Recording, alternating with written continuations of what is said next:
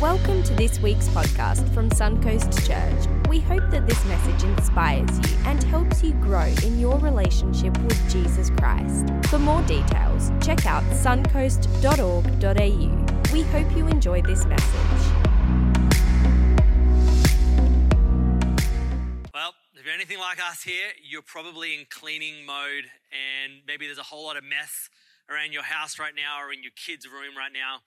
And uh, truth is, a lot of areas in our life can often be uh, messy. And so, what we're going to do over the next month or so, we're beginning a new series called Address the Mess. It's going to be a whole lot of fun, but more than just that, I think it's going to be super helpful wherever you are in life. And maybe there's a part in your life that this is a great opportunity and a great moment for us to double down on some areas that maybe maybe being neglected and maybe haven't received the attention that you would have liked to have given it or that it's truly needed. And now's the time we can ultimately address the mess. And you know, we often, over the past couple of months, we've been filming a nice kind of clean speaking areas where it's all nice. But the truth is, a lot of a lot of the spaces around here are like this. They're just stuff around and where different projects and operations having. And the truth is, this can often be the picture of so much of our lives, where there's a whole lot going on. But if we look at it in entirety, it can be what can seem quite messy. And it might not be bad things, it could be great things, things that are useful, things that are helpful. But if we don't get some of these things in order in our life, often much of our life can be a perpetual mess. And maybe you found yourself saying something like this. I know I certainly have in my life before, you know, I have made a mess of everything. Or maybe you've said the thing, you know, look at look at the mess that I've made.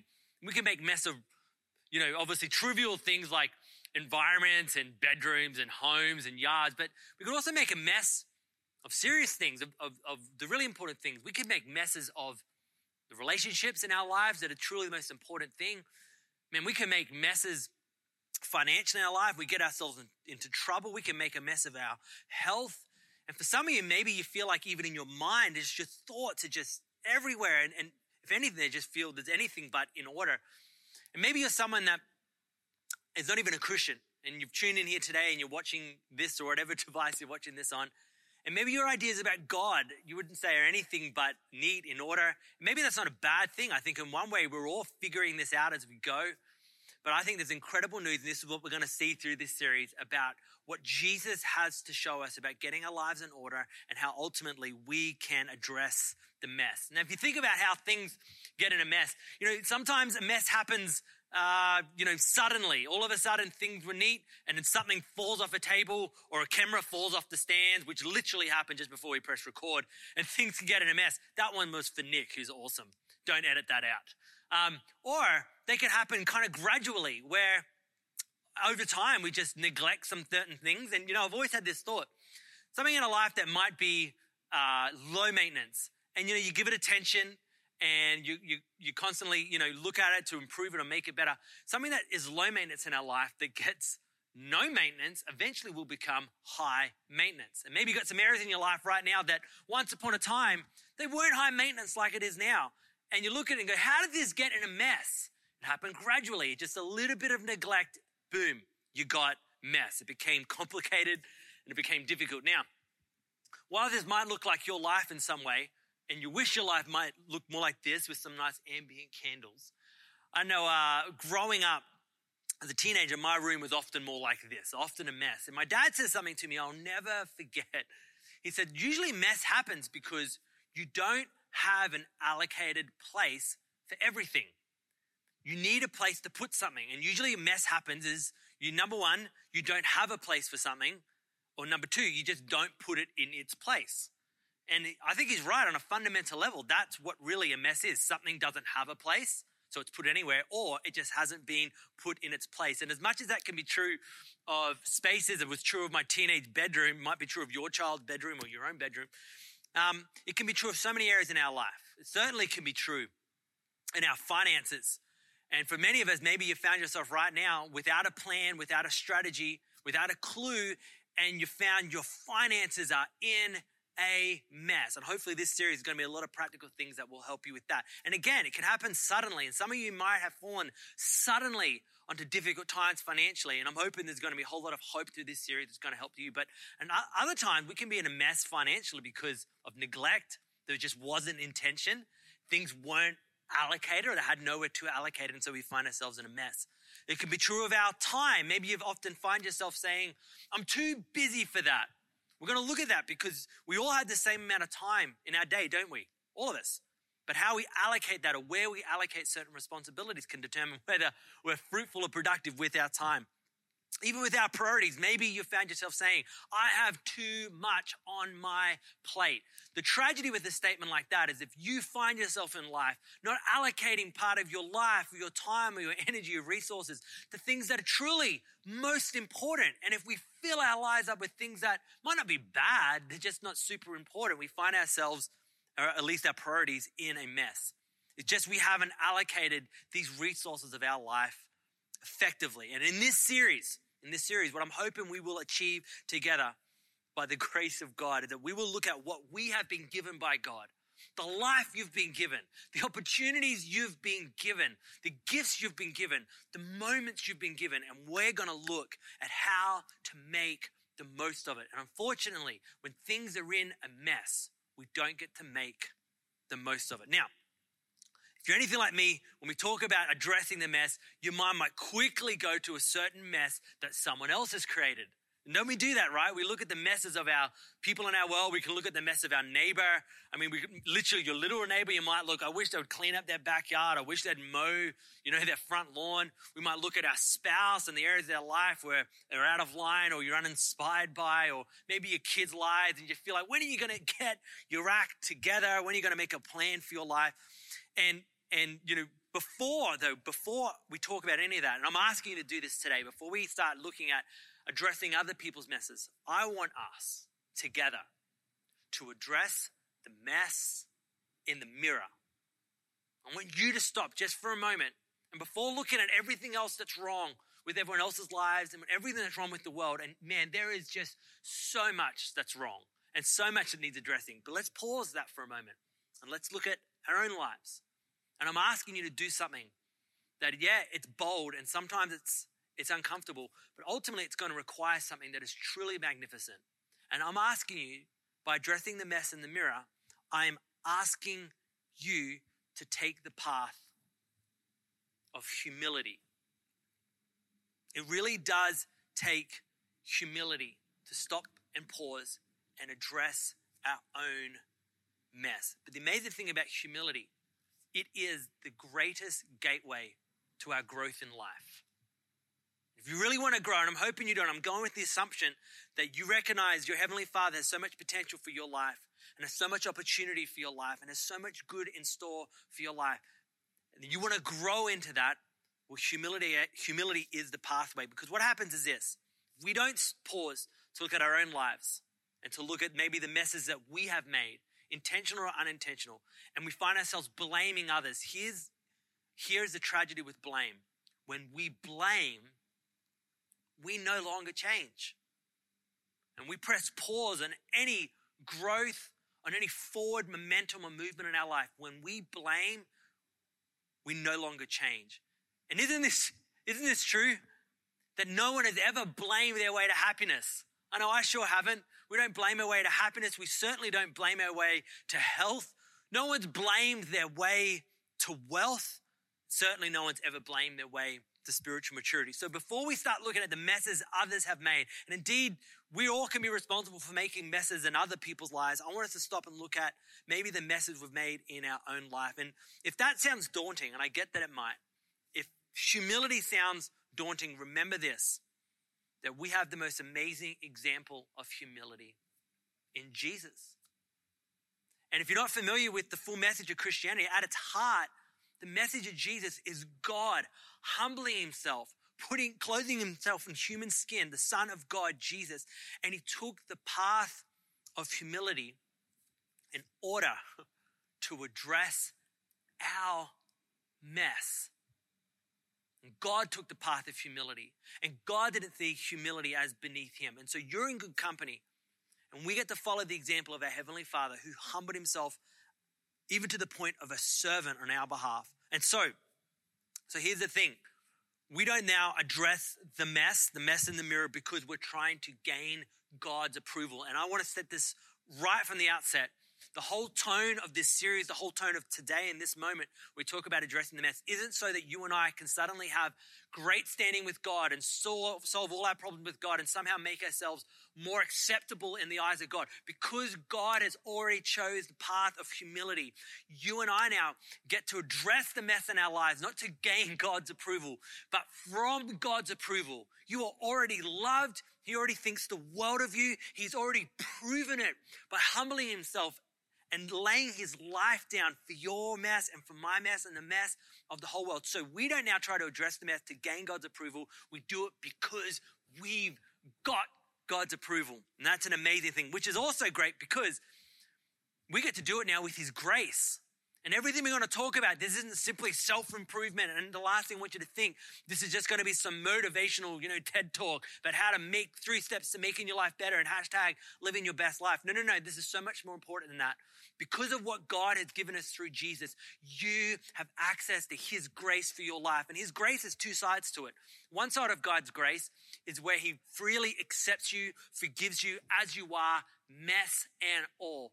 But the other side of God's grace it's His power. It's how God enables you and I to overcome the mess in our lives. He's there to help you, and His grace is here for you and I. Now, here's how Jesus talked about this particular area of us addressing the mess in our own life. And this is in what is now known as the Sermon of the Mount. And I'm going to read from Matthew's Gospel Matthew, bit of background. He was a tax collector when Jesus met him. And if you understood anything about the ancient world, particularly throughout the Roman Empire, tax collectors were hated because they were essentially seen as, you know, betraying their own, their own people. So he was Matthew, would have been hated by people. Jesus comes along in his capacity as a rabbi and invites Matthew to follow him. And Matthew was then able to record everything he saw Jesus do, everything he heard Jesus teach. And his gospel was written um, directly to Jewish believers. And so there's a whole lot of uh, analogies and pictures in there and language in there that when he wrote this in the first century AD, Jewish believers would have totally understood where he's coming from. And so, right in the middle of this, we're going to look at one of the most profound sermons Jesus preached, the Sermon on the Mount. This is from Matthew chapter 7. I'm going to read from verse 3. Here's what Jesus said He says, Why do you look at the speck of sawdust, at the speck of sawdust in your brother's eye and pay no attention to the plank in your own eye? How's that for a question? How can you say to your brother, let me take the speck out of your eye when all the time there is a plank in your own eye? You hypocrite, first take the plank out of your own eye, then you will see clearly to remove the speck from your brother's eye. Pretty straight hitting words from Jesus here. But ultimately, I think he's pointing something out that we all intuitively know is that we have a great ability to notice what is often wrong or messy, don't we, in other people's lives, yet we conveniently find all the excuses in the world to ignore addressing the mess or the messes and what is out of place in our, in our own life. And it is just it is just far too easy to do. I mean, think of it this way, right? Have you ever gone to someone's house and uh, you know, you rock up and you're hoping to see this neat house and everything in order. But then you get there and it's, it's a bit more like this, right? It's, it's, it's messy. We so easily notice what is out of line. And say someone's house is perfect, but then you go, oh, you know, this is with a little bit of dust here. Like we so easily notice even the small things are out of place in other people's homes. But yet in our home, we've learned to live with messes. I mean, those socks have been on the floor for a month to become part of the carpet. I mean, that stain in the kitchen, which you're like, I was going to get to it, and now just become part of the art decor that you've put there on in you know, your kitchen, right? We learn to live with our mess. And if we ignore it for long enough, we just accept it. But yet, when we see someone else's, we're quick to point it out and we're quick, maybe even to make judgments about it. And we learn to live with our own mess. And so we make excuses for our mess. We even justify our mess. We do anything but address our mess. And in this passage here, I don't think Jesus is saying, hey, hey, you know, you don't simply ignore the messes that are in the world and in other people's lives around you, but I think he is warning us against pointing out what is wrong in another person's life, what you and I at least think is wrong or out of line or can get better in another person's life, but yet um, ignore the messes in our own lives and leave them unaddressed. Because, and here's the point I think Jesus is making when our own life is in a mess, this is what Jesus says here, it affects our vision to properly see another person. This is what he's saying. He goes, if you're pointing out the speck in another person's eye, right, there's a little something there. He goes, you've got this whopping plank. I mean, just think of the analogy. Uh, Jesus is trying to be as blunt as he can. He goes, you've got a whopping plank sticking out of it. I mean, it's graphic, right? But he's saying ultimately it's going to affect your vision. And we go around pointing what's wrong with everyone else and make our calls and make our judgments about everyone else. And Jesus is saying, Do you not see? And that's the point. He's saying, You don't see. You can't see because you have got this whopping plank that needs addressing in your own life. This is what's called being judgmental. To be judgmental. And there is a world of difference between being judgmental and exercising good judgment.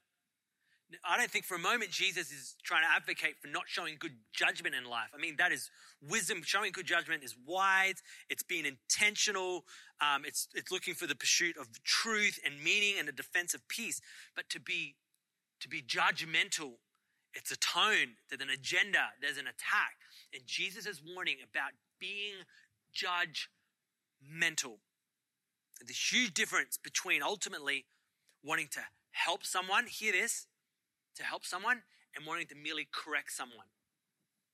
And I want you to pause for a minute because this is what Jesus is warning. When we talk about the messes in our lives, the messes in other people's lives, we so easily, right, can point out what's wrong about the world or what's wrong about our leaders or what's wrong about our neighbors or what's wrong about our loved ones, right?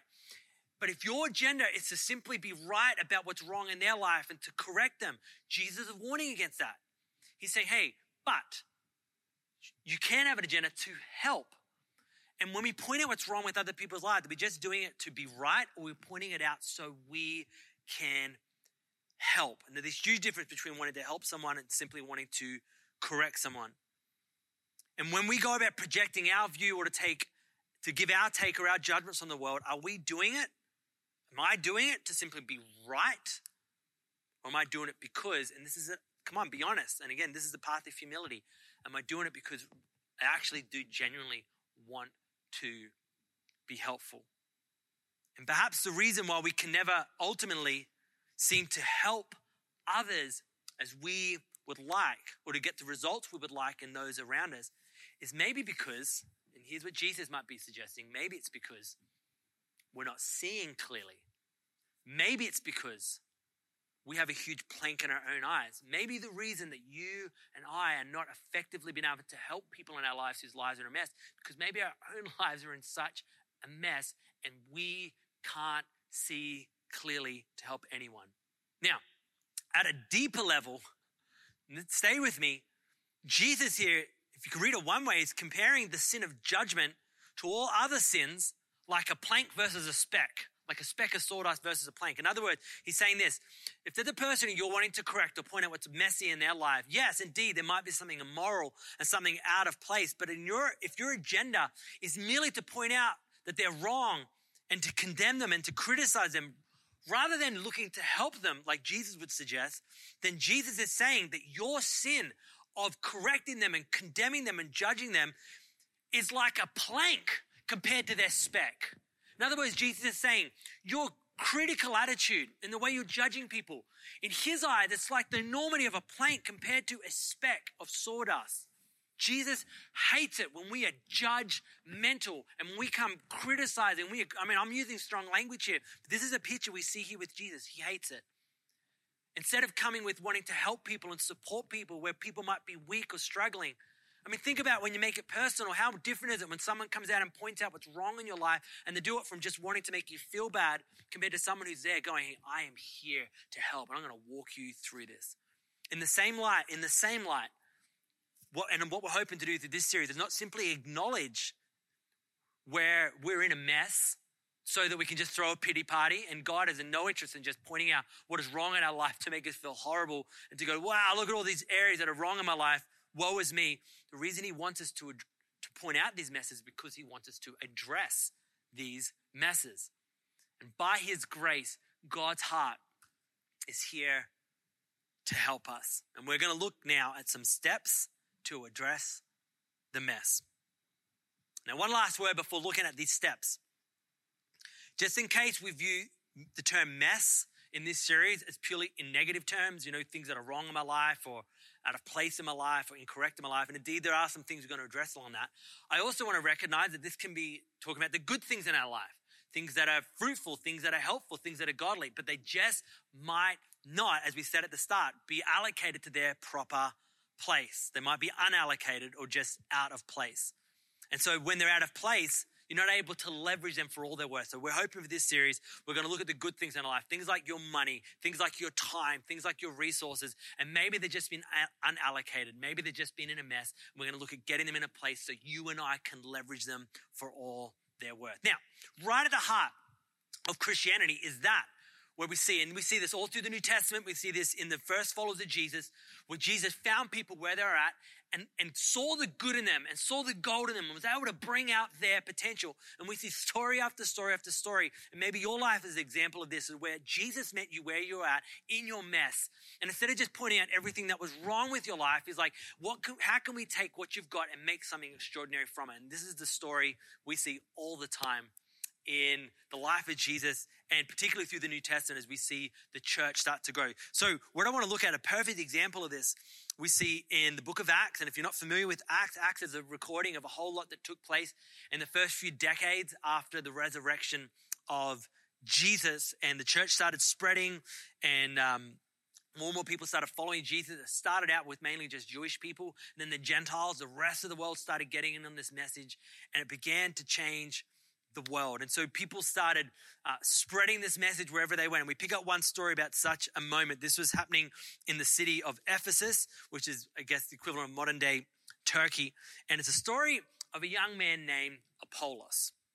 Apollos. And this is in Acts chapter 18, verse 24. It says, Meanwhile, there was a Jew named Apollos who was a native, native of Alexandria, which was in Egypt, and he came to Ephesus, which is Turkey. He was, think of these words that scripture uses to describe him. It says he was a learned man with a thorough knowledge of the scriptures. And he had been instructed in the way of the Lord, and he spoke with great fervor and taught about Jesus accurately, though he only knew the baptism of John. I want to pause there just for a moment in that verse. I find what's interesting about here is in this moment, the New Testament hadn't been written in what we understand it now. It was still being written. Letters were still being written. Epistles were still being written.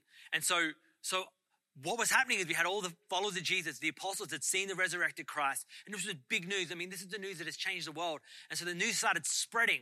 And so this was all very new. It was so big. It was so radical. They didn't have, I guess, in many ways, the full picture of just how enormous and how radical this was. And obviously they hadn't yet collated the New Testament like we know it now into a book, you know, one book with many books inside of it. And so, so they were still kind of figuring this out as we go. And, and you see this all through Acts. Like a lot of times working through the book of Acts, you're like, what was going on there? They were, they were the first. Like, this was new. This was brand new. The gloves were off.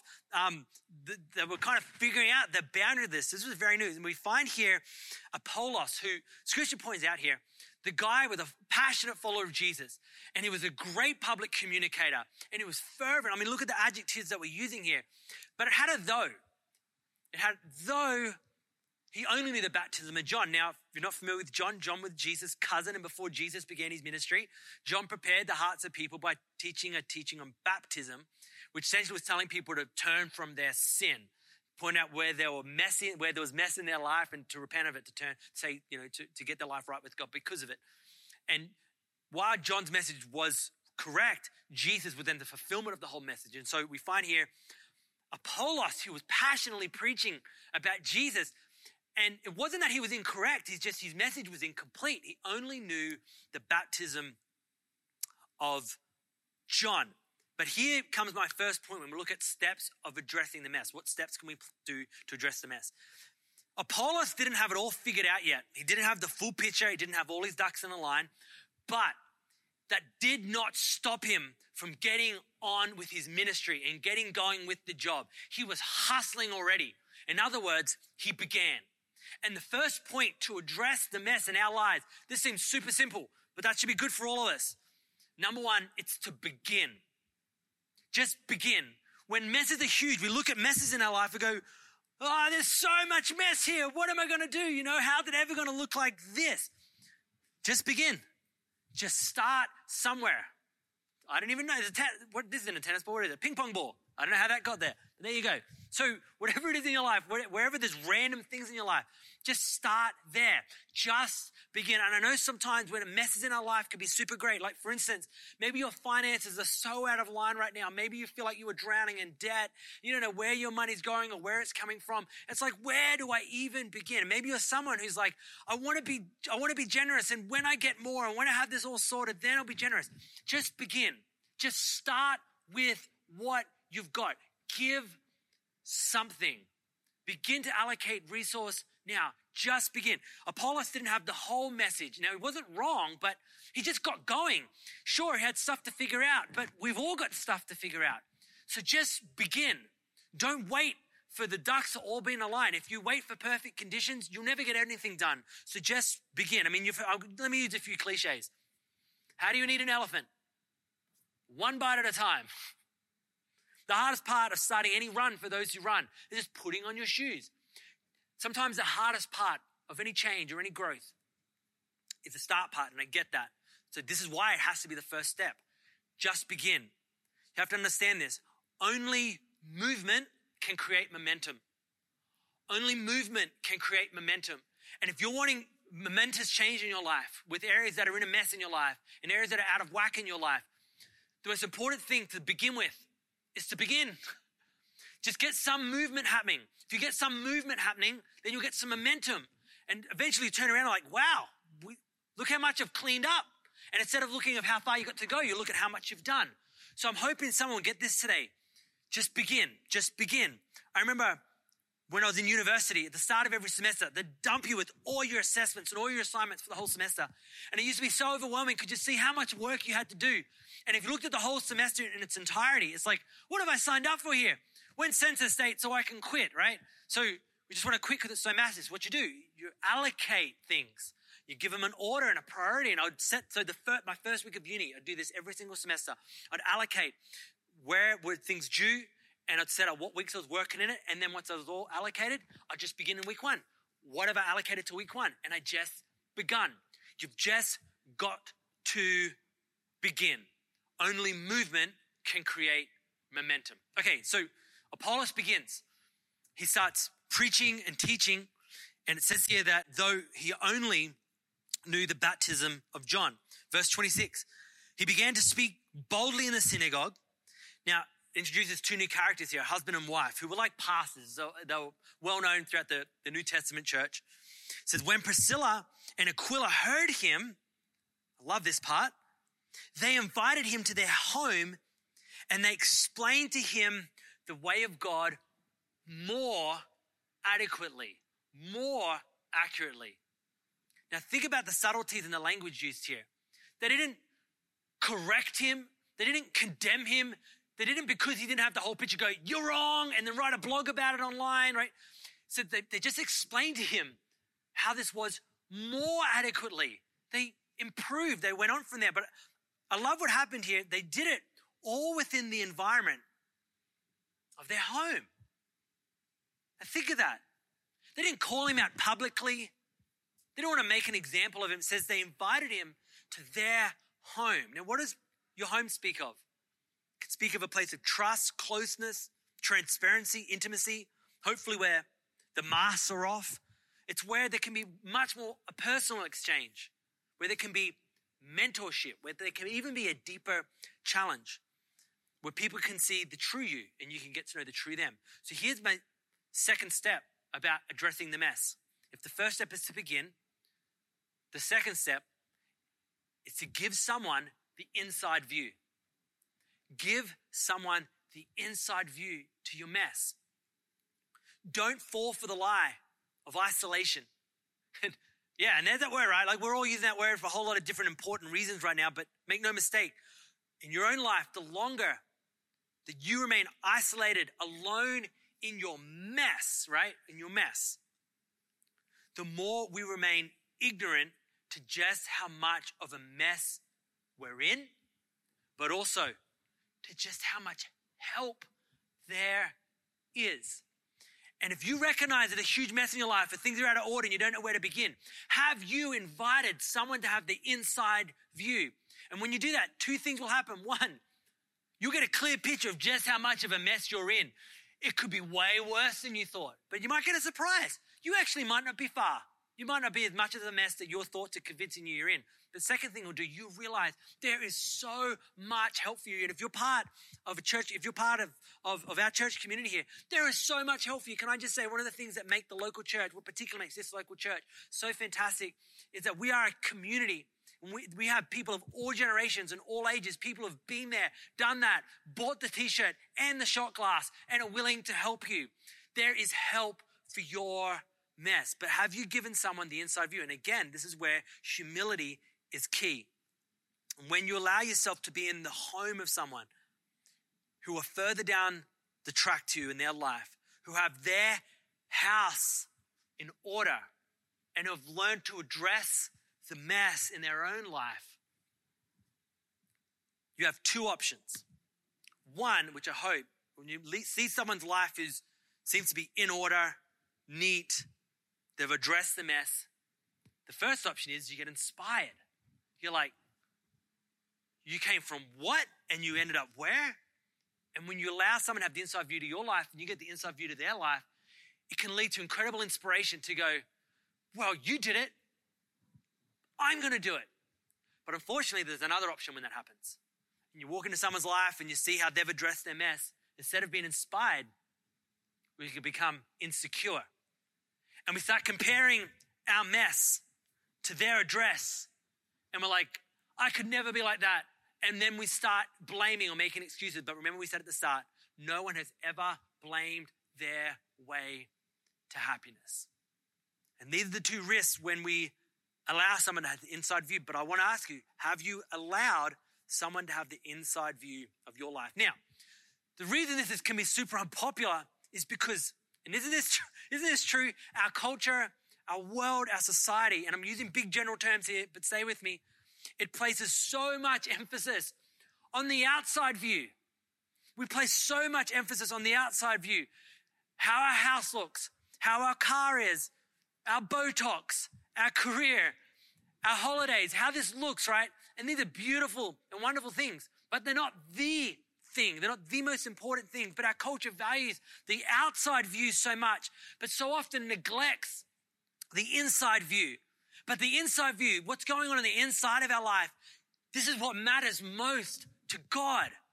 As much as we can clean up messes in our lives and get things in order, and that's beautiful and it's good, and God wants that because following Jesus will make you better at life, no doubt about it. God cares most importantly about the inside view. And that's also what makes God's love for us and his grace towards us truly amazing is that he knows us fully. I mean, you can sweep stuff under the rug, under the cup. Well, there is stuff under here too. You can sweep stuff all you want, but God knows it's there. The incredible thing, God totally understands our mess, but yet he loves us fully. It is unconditional. We don't have to look like this before God can love us perfectly. We look like this, and his love is already perfect towards us. And this is one of the most amazing things about following Jesus is that His love not only meets us in our mess, His love is the very thing that helps us to address our mess. That's why it's called His grace. And so, the first step is to begin, the second step is to allow someone to have the inside view. And the story finishes. So, Aquila and Priscilla, they bring him to their home, explain to him the way of God more adequately. Then, verse 27, it says, when a, so some time had obviously passed. When Apollos wanted to go to Achaia, which is another region, the brothers and sisters encouraged him, those who were in Ephesus. They encouraged him and they wrote to the disciples there, again, where he wanted to go, to welcome him. And when he arrived, catch this, simple but profound, he was a great help to those who by grace had believed. He was a great help to those who by grace had believed. Here's what's so amazing is he eventually addressed his mess so much under the mentorship, under the pastoral care, under the love and support of Aquila and Priscilla that he eventually had addressed his mess, mess to the extent that he was now in a position to help others. To help others. And this leads to our third and final step to begin this series. The first is to begin, the second is to allow someone to have an inside view. The third is this imagine who you can help. Think about the help that is on the other side of you addressing your mess. Every time you choose to address the mess, it positions you like Apollos to be a help to others, right? And two of the most important areas of people to help. are those who are closest to you. Now think about those who are closest to you. Your spouse, your children, those who you work with closely. When you have areas in your life that are out of balance, say your time management's horrible, but you sort out that mess in your life, it positions you to be much more, much more of a blessing and a help to those who are closest to you. And they will be super grateful that you address the mess of your bad time management. It says to them that you love them and you'll be in a position to have a positive impact on your home. I mean, think about if you get your finances figured out it positions you to be a blessing to those. And I'm telling you, if you haven't been able to have finances and funds to invest into certain things or to, to love on the people in your home the way you want in a certain capacity, when you sort out that mess, that enables you to be a great help to those who are closest to you. But the second group of people who enables you to help are those who may be struggling in the areas where you've had victory. And if you're willing to address your mess and you get to a stage where you've got the mess cleaned up it then positions you to help others then who are in the same mess you walked in. Those who may be struggling where you've succeeded. And right there is the heart of the Christian mission that we get from Jesus. Our mission is not to criticize or primarily just to criticize the world and where everything's wrong. It's ultimately to help the world, to serve the world, to be a blessing to the world, this is how Jesus led. He said, I will come and serve the world and be a help to the world. And as followers of Jesus, that is the example that we are following. So remember Jesus' words right from the start. He said, if you address the plank in your eye, if you address the mess, then you'll be able to help address the speck in your neighbor's eye. There's something about choosing the humble way of going, God, I'm going to look at the mess in the mirror because we do know that God gives grace to the humble. And if you're in an area of, in an area of your life that you know is super messy, and you're like, God, I need your help. Just asking God for help is an act of humility. It's recognizing that we didn't have it all together. And for some of you, maybe you love having it all together and you've been trying to have it all together. But the more you hang on to things tightly, the more it seems to be slipping through your fingers. In one act of humility, of going, God, I need your help. What we know is God gives grace to the humble. Maybe you're someone who's never asked for God's help. Maybe you're someone you're not even convinced of God. You're not sure about God. But you do know you're in a mess and you could use all the help you get. Your Heavenly Father offers you help freely. Would you humble yourself and go, God, would you help me? So, your house or an area of your life might be in just a massive mess right now. But if you're humble enough to invite God into your mess, hear me, nothing is impossible. No mess is too great. No person is too far gone. Nothing is too broken. If you be humble enough to invite God in, and He's willing to your mess, nothing is impossible. Maybe you feel like your marriage, it's impossible, it's too messy. It's not impossible when you invite God in. Maybe you feel like your relationship with your kids is too far gone, there's too much brokenness there. If you invite God in, nothing is impossible. If you feel like financially you are strangled, it's impossible. If you invite God in, nothing is impossible. Would you humble yourself? Amazing thing is, that's exactly what God did. He humbled himself to enter the mess of humanity. So, my question to you today as we begin this series is where in your life can you invite in the grace of God to address your mess? What I'd love to do is pray for any of you right now that maybe have never done that ever. You've never invited God into your life. He loves you so much. And I would like to lead you in a prayer right now. And it's just the first step, it's that begin step. Maybe you're someone who's never connected with God and you've never opened your life to God having permission to make his home with you. And he does do just that. Or maybe someone that you've closed off your life to God. But today you recognize your life's been in such a mess, you need to invite him in. I'm going to pray. I invite you to pray this prayer with me. It's simple and it goes like this Dear God, thank you for loving me. Thank you for forgiving my mess. Today I invite you in to address it and to love me and to save me. Amen. Thanks for listening to this week's podcast. We hope you were encouraged by what you heard and inspired to grow in your relationship with Jesus Christ. For more details, check out suncoast.org.au. Hope you can join us again on the next podcast or here at Suncoast Church.